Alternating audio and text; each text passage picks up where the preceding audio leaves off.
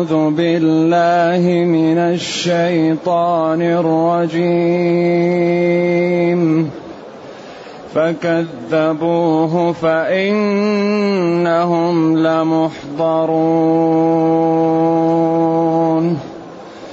فإنهم لمحضرون إلا عباد الله. إلا عباد الله المخلصين. وتركنا عليه في الآخرين. سلام على إلياسين. إنا كذلك نجزي المحسنين. إنه من عبادنا. إنه من عبادنا المؤمنين. وإن لوطا لمن المرسلين.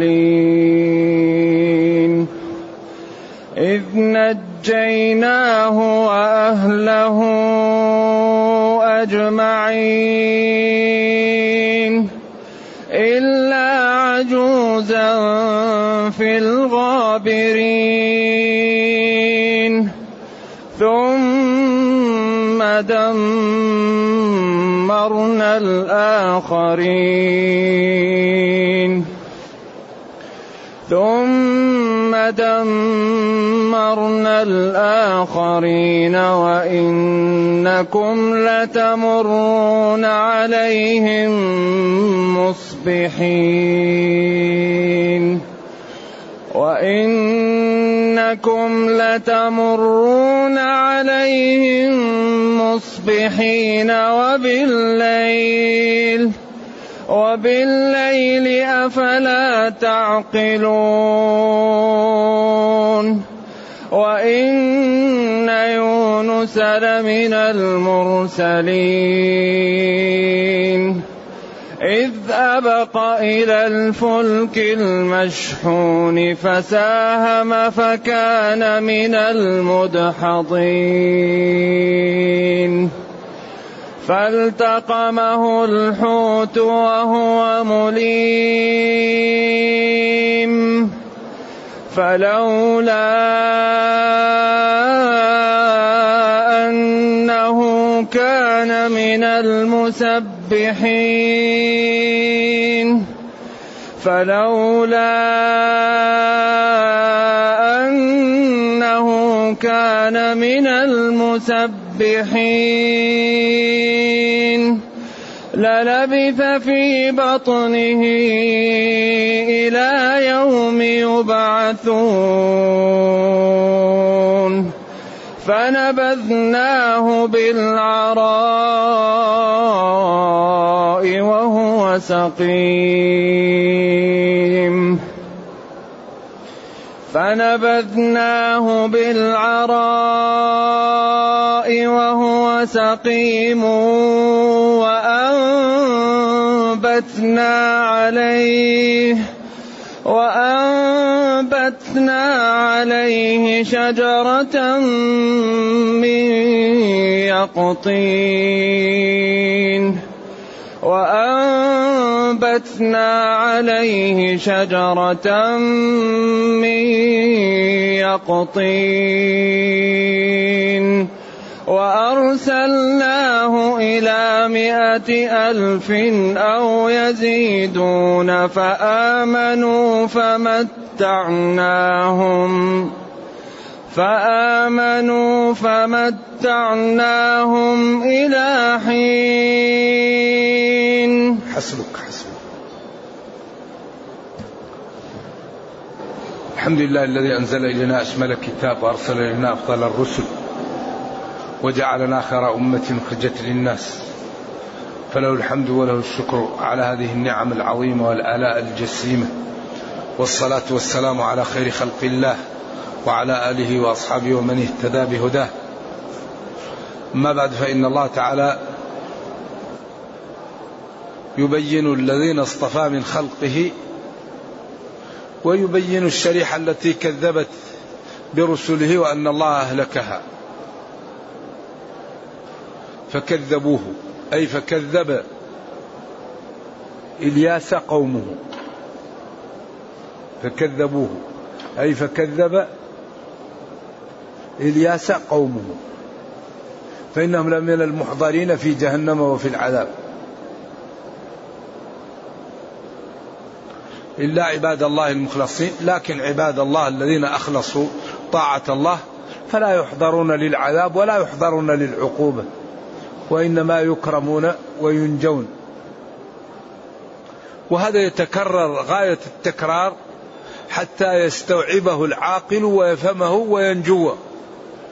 كم تكررت هذه المسائل؟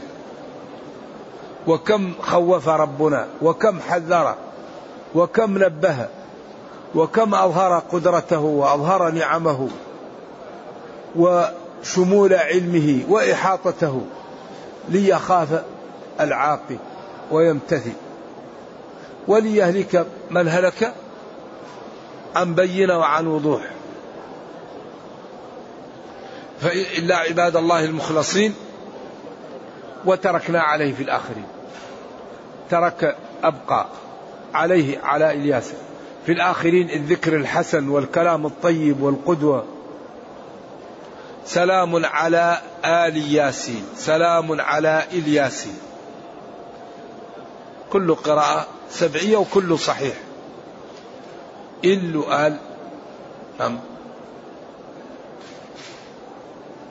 الإل القرابة نعم. ولذلك الإل لها معاني كثيرة.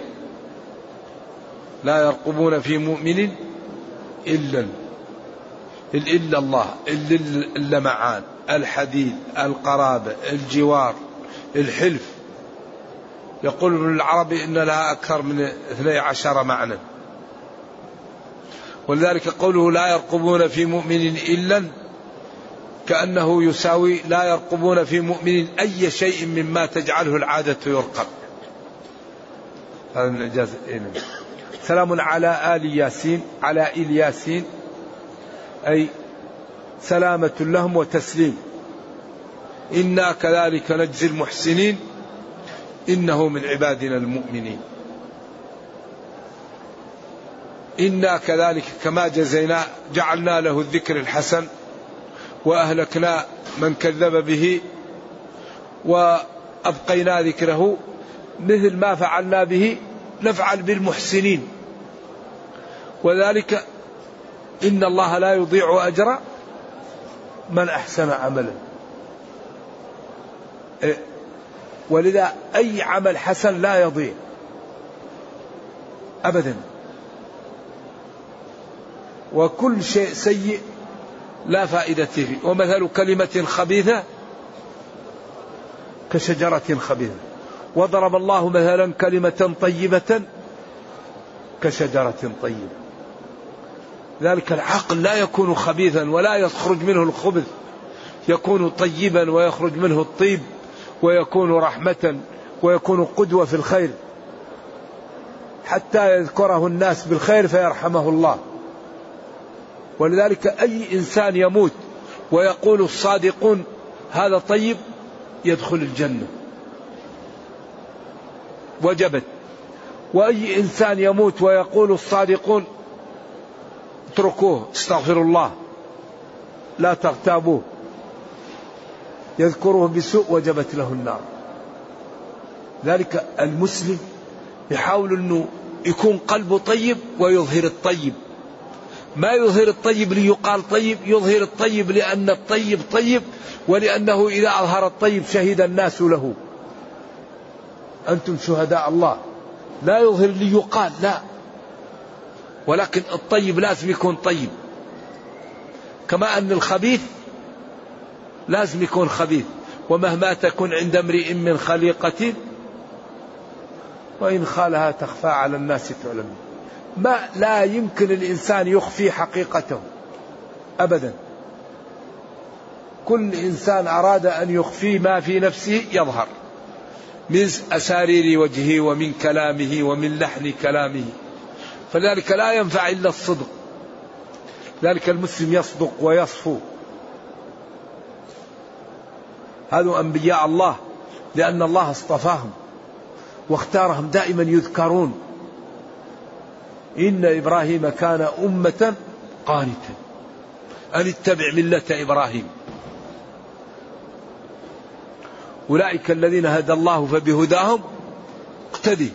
من ذريته داود وسليمان وأيوب ويوسف وموسى وهارون وكذلك نجزي المحسنين وزكريا ويحيى وعيسى وإلياس كل من الصالحين وإسماعيل واليسع واليوسف ويونس ولوطا وكلا فضلنا على العالمين ومن آبائهم وذرياتهم وإخوانهم واجتبيناهم وهديناهم إلى صراط مستقيم. أولئك الذين هدى الله فبهداه مقتدي. هؤلاء الرسل قيل للنبيين اقتدي بهداهم. ثم قال إنه من عبادنا المؤمنين أي المصدقين الموقنين بوعدنا. ثم قال وإن لوطا لمن المرسلين. هنا طوى طوى النتيجة. لوط نبي الله لوط لمن المرسلين لاحظوا لوط ما جاء له كتاب هو وبعض المذكورين بخلاف إبراهيم له الصحف وموسى وهارون لهم التوراة لكن بعض الرسل ما جاءوا بكتب وإنما جاءوا ليبلغوا كتب ويحذروا الأمة من أمراض كانت موجودة فيها. لذلك لوط حذر قومه من الفعل الخسيسه. التي اشتهروا بها ولم تعرف قبلهم. ما سبقكم بها من أحد من العالمين. وإن لوطا لمن المرسلين من جملة عبادنا المرسلين الذين اصطفيناهم إذ نجيناه حين نجيناه وأهله من الكرب العظيم الهلاك الذي جاء لقومه حين جاءهم جبريل ومسح وجوههم فلم يبق في الوجه عين ولا أنف ولا فم. أطبق الوجه وأصبح الوجه مثل القفا مثل الكف. ثم رفع وضع جناحه تحت القرى ورفعها وقلبها. والمؤتفكة أهوى. إذ نجيناه وأهله ذريته. من الكرب العظيم إلا امرأته. أجمعين من هذا الكرب إلا عجوزا. كانت هرمة كما يقول بعض المفسرين. في الغابرين كانت كبيرة في السن وكانت كافرة وكانت إذا جاءه الضيوف تخبر قومه. عياذا بالله. ذلك لا ينفع زوج ولا ولا أب ولا ابن. الذي ينفع الإيمان. هذا نبي الله صالح. زوجه هلكت مع الهالك هذا نبي الله نوح ولده هلك مع الهالكين. هذا نبي الله أبوه إبراهيم أبوه آزر. إذا لا ينفع إلا الإيمان. لما قال له يا أبت لا تعبد الشيطان. إن الشيطان كان للرحمن عصيا. يا أبت إني أخاف أن يمسك عذاب من الرحمن فتكون للشيطان وليا. قال أراغب أنت عن آلهتي يا إبراهيم؟ لئن لم تنتهي لأرجمنك. وبعدين الله لما استغفر نبينا لعمه قال ما كان للنبي والذين آمنوا أن يستغفروا للمشركين ولو كانوا أولي قربى. ثم استعذر عن إبراهيم. وما كان استغفار إبراهيم لأبيه إلا عن موعدة مع وعدها إياه. سأستغفر لك ربي إنه كان بي حفيظ. فلما تبين له أنه عدو لله تبرأ منه. إذا لا يقول واحد أبي شيخي لا. يقول يا الله يا الله يا رحمن أبوك لا ينفعك شيخك ينفعك إيمانك وعملك. ينفعك ربك بالإيمان والعمل.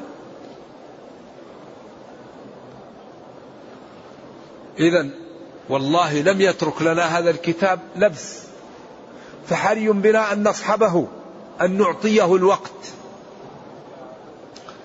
إلا عجوزا في الغابرين ثم دمرنا الآخرين. فنجيناه وأهله. إلا عجوزا لم ننجها ثم دمرناهم وهي لم تنج فدمرت معهم. وإنكم يا كفار قريش لتمرون عليهم مصبحين وبالليل في رحلاتكم في الصيف إلى الشام. رحلة الشتاء والصيف. أهل مكة الله اصطفاهم. جعلهم في وسط الأرض. كل الجهات مستوية عليهم. وأعطاهم بيت يأمنون فيه. وجعل الناس تأتيهم. وتجبى إليهم ثمرات كل شيء. وأي إنسان يريد أن يأذيهم الله يهلكه. وأرسل لهم أفضل البشر ولكنهم ما انتبهوا فنبهوا وبعد ذلك انتبهوا. نعم. وإنكم لتمرون عليهم مصبحين وبالليل فترون آثار هلاكهم وأرضهم والبحار اللي عندهم لا يعيش فيها شيء البحر الميت. لأن محل عذاب لا يعيش فيها سمك ولا شيء الماء لا يمكن يعيش فيه شيء.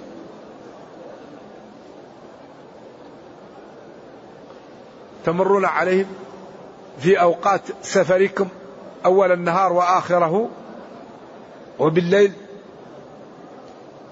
ألا تستعملون عقول ألا تنتبهون ألا تنظرون ما لا حل بهم فتعقلون فتدخلون في الإسلام وتتوبون قبل أن يحل بكم ما حل بهم.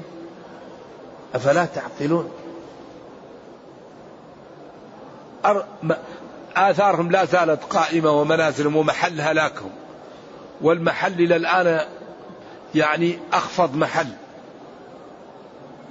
والماء فيه لا, لا يعيش فيه شيء.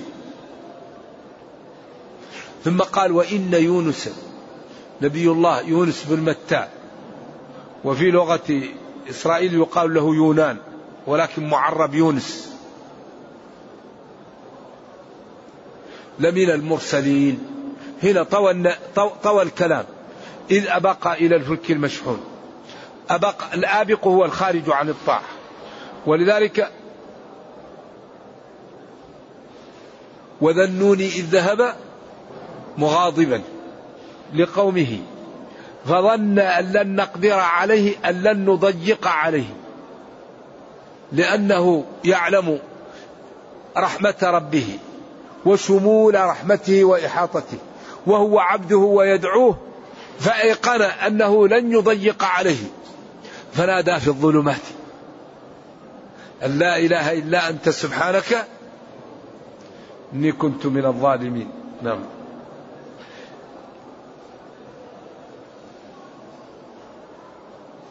فاستجبنا له. إذا و وإن يونس لمن جملة المرسلين. حين أبق خرج أرسله ربه إلى مئة ألف من بني إسرائيل كانت في الأسر في العراق عند الآشوريين أو الكلدانيين هناك. فأرسل إليهم. فالذي حصل أنه مشى مغاضب بغير أن يستشير ربه ويأمره بذلك. فركب في سفينة فهاج عليهم الموت فقالوا نقترع. يمكن في هذه السفينة شخص آبق. نقترع حتى نعرف من هو حتى ننجو أو زاد عليهم الحمل على قول. فاقترعوا فجاءت القرعة على يونس. قيل اقترعوا وجاءت عليه. قيل اقترعوا وجاءت عليه. وقيل عند أول قرعة رموه في البحر فابتلعته الحوت. حوت السمكة الكبيرة. الكبيرة جدا. ابتلعت رجل. عند ذلك نوح من عباد الله الصالحين والله كريم. ويجيب المضطر إذا دعاه. وهذا عبده فقال يونس لا إله إلا أنت سبحانك إني كنت من الظالمين. فاستجبنا له. فذهب الحوت إلى شاطئ بحر الأبيض المتوسط وقذفه في صحراء. لا ماء ولا مرعى ولا إنسان ولا شيء. وهو في حالة الله يعلمها. سقيم. لأنه كان في بطن الحوت. فأنبت الله عليه شجرة القرع يقطين. وهي شجرة لها أوراق وتمتد. فألبسته وحمته وقال إن الحشرات تنفر منها وتنبت نبات يأكل منه. فرحمه ربه حتى شفاه. ثم أرسله إلى مئة ألف بل يزيدون أو يزيدون فآمنوا ثم متعهم إلى نهاية آجالهم. ونبينا صلى الله عليه وسلم إذا يطمئن لأن الذي فعل هذا بيونس وبإلياس فأنت نبيي وأفضل الخلق فسننصرك وسنجعل لك الغلبة على من ناوأك فاطمئن وتقر العين ولا تحزن. هذا هو نتيجة أسلوب أن نبينا يؤمن ولا يحزن. فساهم فكان من المدحضين فالتقمه الحوت وهو مليم أي لذهابه بغير إذن ربه. فلولا أنه كان من المسبحين لولا حرف امتناع لوجود امتنع لبثه في بطن الحوت إلى قيام إلى إلى إلى قيام الساعة وكونها له قبر لكونه كان من المسبحين. لولا حرف امتناع لوجود. امتنع بقاؤه في بطن الحوت إلى قيام الساعة لوجود التسبيح منه. لولا أنه كان من المسبحين للبث في بطنه إلى يوم يبعثون. ولذلك التسبيح والتحميد والصلاة والعبادة تحمي أصحابها لأن الله قادر وكريم وغني فإذا كان العبد عبدا لله الله يحمي عباده يحميهم من الشيطان ويحميهم من كل من يريد أن يأذيهم. ولذلك قال للشيطان إن عبادي ليس لك عليهم سلطان. إنما سلطانه على الذين يتولونه. فلنكن عبادا لله فلنجتهد لنطيع الله. فنبذناه بالعراء وهو سقيم مريض متعب جلده وأنبتنا عليه شجرة من يقطين القرع. ثم لما شفي وعادت له صحته أرسلناه إلى القوم الذين ذهب مغاضبا عليه. فآمنوا فمتعناهم إلى حين.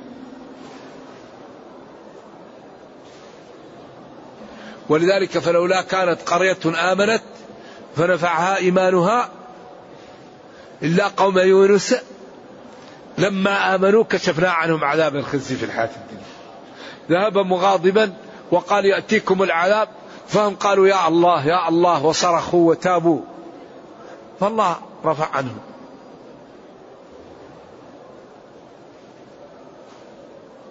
ربنا كريم. ولذلك الرسل عبيد لله. والرسل شرفهم الله بأنهم يطيعون الله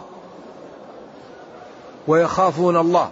وكل ما كان العبد أخوف من الله كان أقرب منه. ولذلك نبينا قال والله إني لا أعلمكم بالله وأخوفكم منه.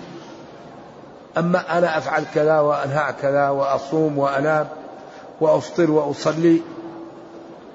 لن يشاد أحد هذا الدين إلا غلبة. لكن سددوا وقاربوا وأبشروا. الإسلام دين رائع. حقيقة حري بكل واحد منا أن يكون قدوة في الخير. المسلم يكون قدوة في الخير في الصدق والأمن والإيثار وحسن الخلق والرفق والستر والنبل والصبر. الإسلام دين آية آية في الجمال. ما رأيت مثل الإسلام. يأمرك بالبذل. وينهاك عن السؤال. يأمرك بالصبر. وينهاك عن تأذي الناس. يأمرك بالستر وينهاك أن تفعل الحرام. آية. يجعل الإنسان هذا الإسلام من اتبعه يجعل يجعل هذا الخلق قمم في الفضل والخلق. ولذلك لا يوجد أفضل من بني آدم إذا اتقوا الله وعملوا بشرع الله. ولذلك المسكين من يتظاهر بالفسوق؟ من يتظاهر بالمعاصي. كل أمتي معافى إلا المجاهرين. المسلم لا يتجاهر بالذنوب. المسلم لا يتشبه بالكفار. المسلم لا يتشبه بالظلمة. ولذلك الله يبين المرء مع إيش؟ نبينا قال المرء مع من أحب. ومن يتولهم منكم فإنه منهم. فترى الذين في قلوبهم مرض يسارعون فيهم يقولون نخشى أن تصيبنا دائرة. فعسى الله أن يأتي بالفتح وأمر من عنده فيصبحوا على ما أسروا في أنفسهم نادمين. والكفار لن يرضوا عن المسلمين إلا إذا تركوا دينهم. ولن ترضى عنك اليهود ولا النصارى حتى تتبع ملتهم إنما المشركون نجسون هذا كلام من؟ كلام الله. هل العاقل يتجمل بالنجس؟ يجعل النجس قدوته؟ لكن لا نظلمه. ولا نخرق يعني عهود بيننا وبينهم لكن نتعامل معهم بحذر لأنهم نجس.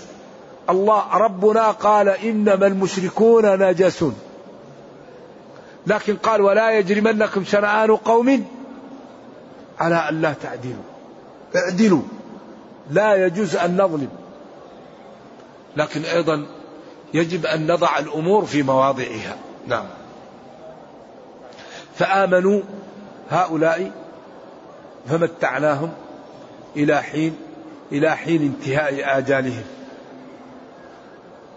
وهذا يدل على صدق النبي صلى الله عليه وسلم وعلى أنه مرسل من عند الله ويدل على أن الذي يكذب الرسل يقع في الهلكة والورطة ويدل على أنه أمي لا يقرأ ولا يكتب وأتى بهذا الكلام فهذا أكبر دلالة على أنه رسول من عند الله. إذا يجب عليهم أن يصدقوه وأن يتبعوه فيما جاء به.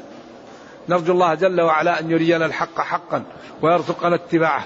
وأن يرينا الباطل باطلا ويرزقنا اجتنابه وأن لا يجعل الأمر ملتبسا علينا فنضل. اللهم ربنا آتنا في الدنيا حسنة وفي الآخرة حسنة وقنا عذاب النار. سبحان ربك رب العزة عما يصفون وسلام على المرسلين والحمد لله رب العالمين. والسلام عليكم ورحمة الله تعالى وبركاته.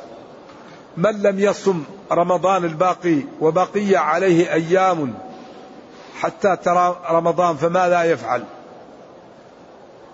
يصوم الشهر الجديد وإذا لم يكن عنده عذر فبعد انتهاء رمضان يصوم ما بقي له من الشهر الماضي ويطعم مع كل يوم مسكينا. نعم.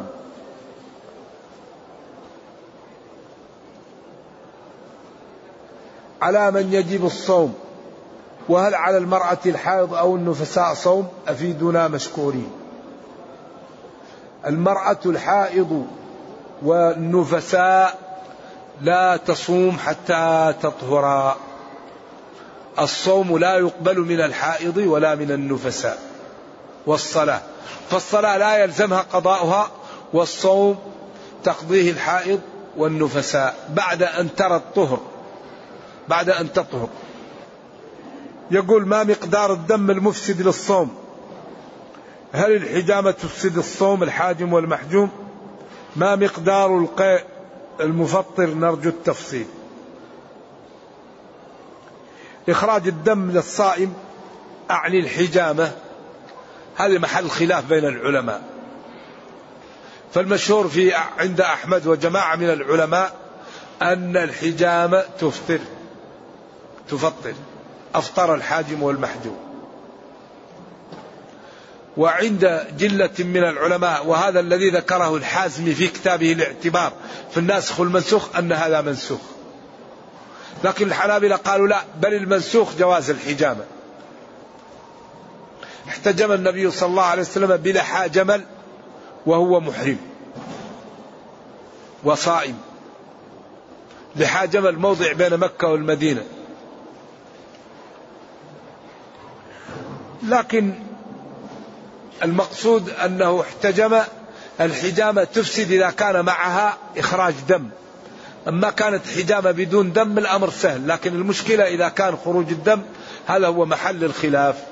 وكلام طويل عريض والأولى ترك الحجامة. الأولى ترك الحجامة. ولذلك ورد عن ابن عمر أنه كان إذا أراد أن يحتجم وهو صائم جهز آلات الاحتجام فإذا غربت الشمس بدأ يحتجم. فمسألة خلافية والله أعلم.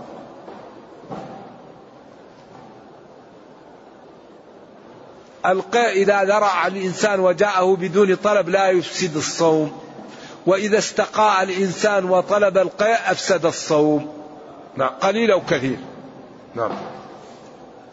هل على المرضع أن تصوم يوما وتفطر يوما ليتسنى لها تغطية ولدها وحتى لا يفوتها الأجر المرضع تذهب إلى طبيب مأمون ويكشف عليها فإن قال إن الصوم لا يضرها ولا يضر ولدها تصوم. وإن قال إن الصوم يضرها تفطر ولا تطعم. وإن قال إن الصوم يضر ولدها ويمرضه ولا يضرها تفطر وتطعم مع كل يوم مسكين إن أرادت القضاء.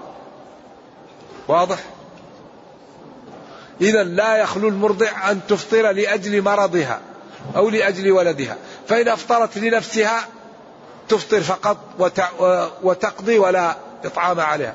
وإن أفطرت لأجل ولدها يعني قضت وأطعمت.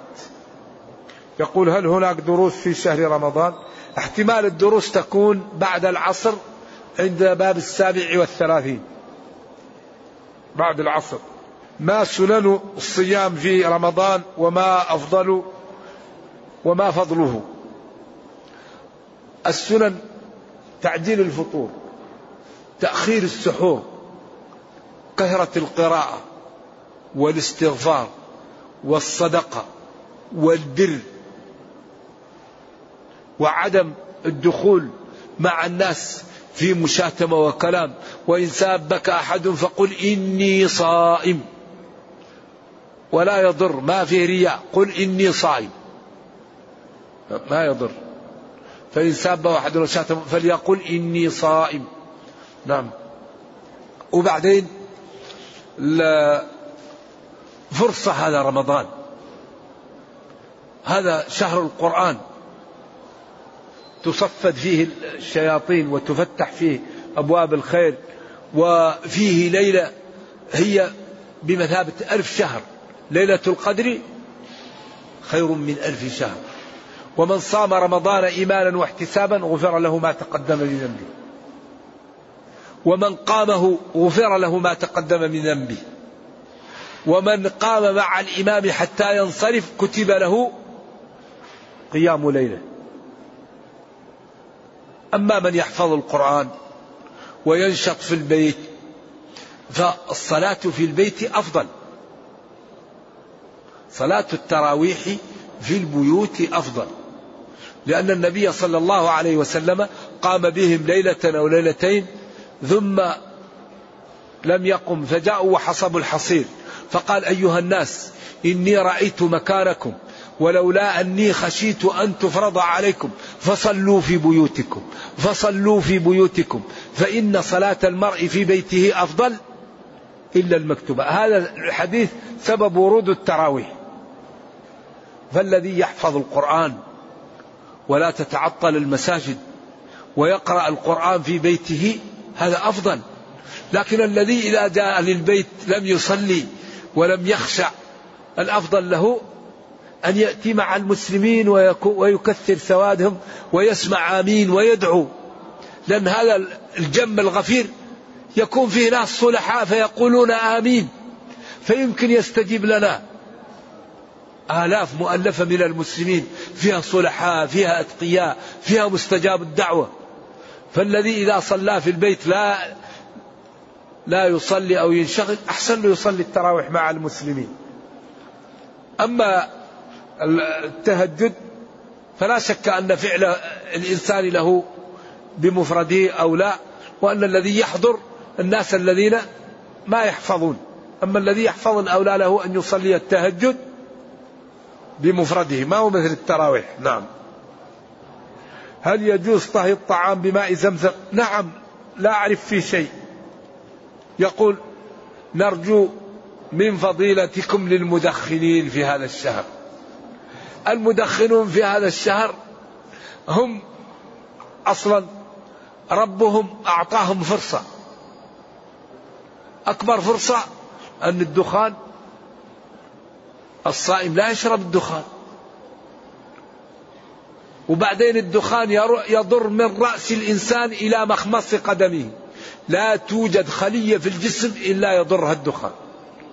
يضر البصر والأنف والحنجرة والكبد والطحال والكليتين. والآن اكتشفوا أن من يدخن يطلع أبناؤه أغبياء. هذا هذا اكتشف أن المدخن يصاب تصاب ذريته بالغباء. لأن المادة التي يخلق منها تكون مخلوقة بالدخان. فتطلع ضعيفة فيطلع الأبناء عندهم ذبول فيسبب لهم الغباء. ولذلك هذا الدخان من الشيطان. الشيطان. وإلا بأي حق الإنسان يأخذ مادة خبيثة منتنه مضرة للجسم تضره وتضر أولاده وأصدقائه وزوجه وتأذي الملائكة ويصحبها. هذا جنون.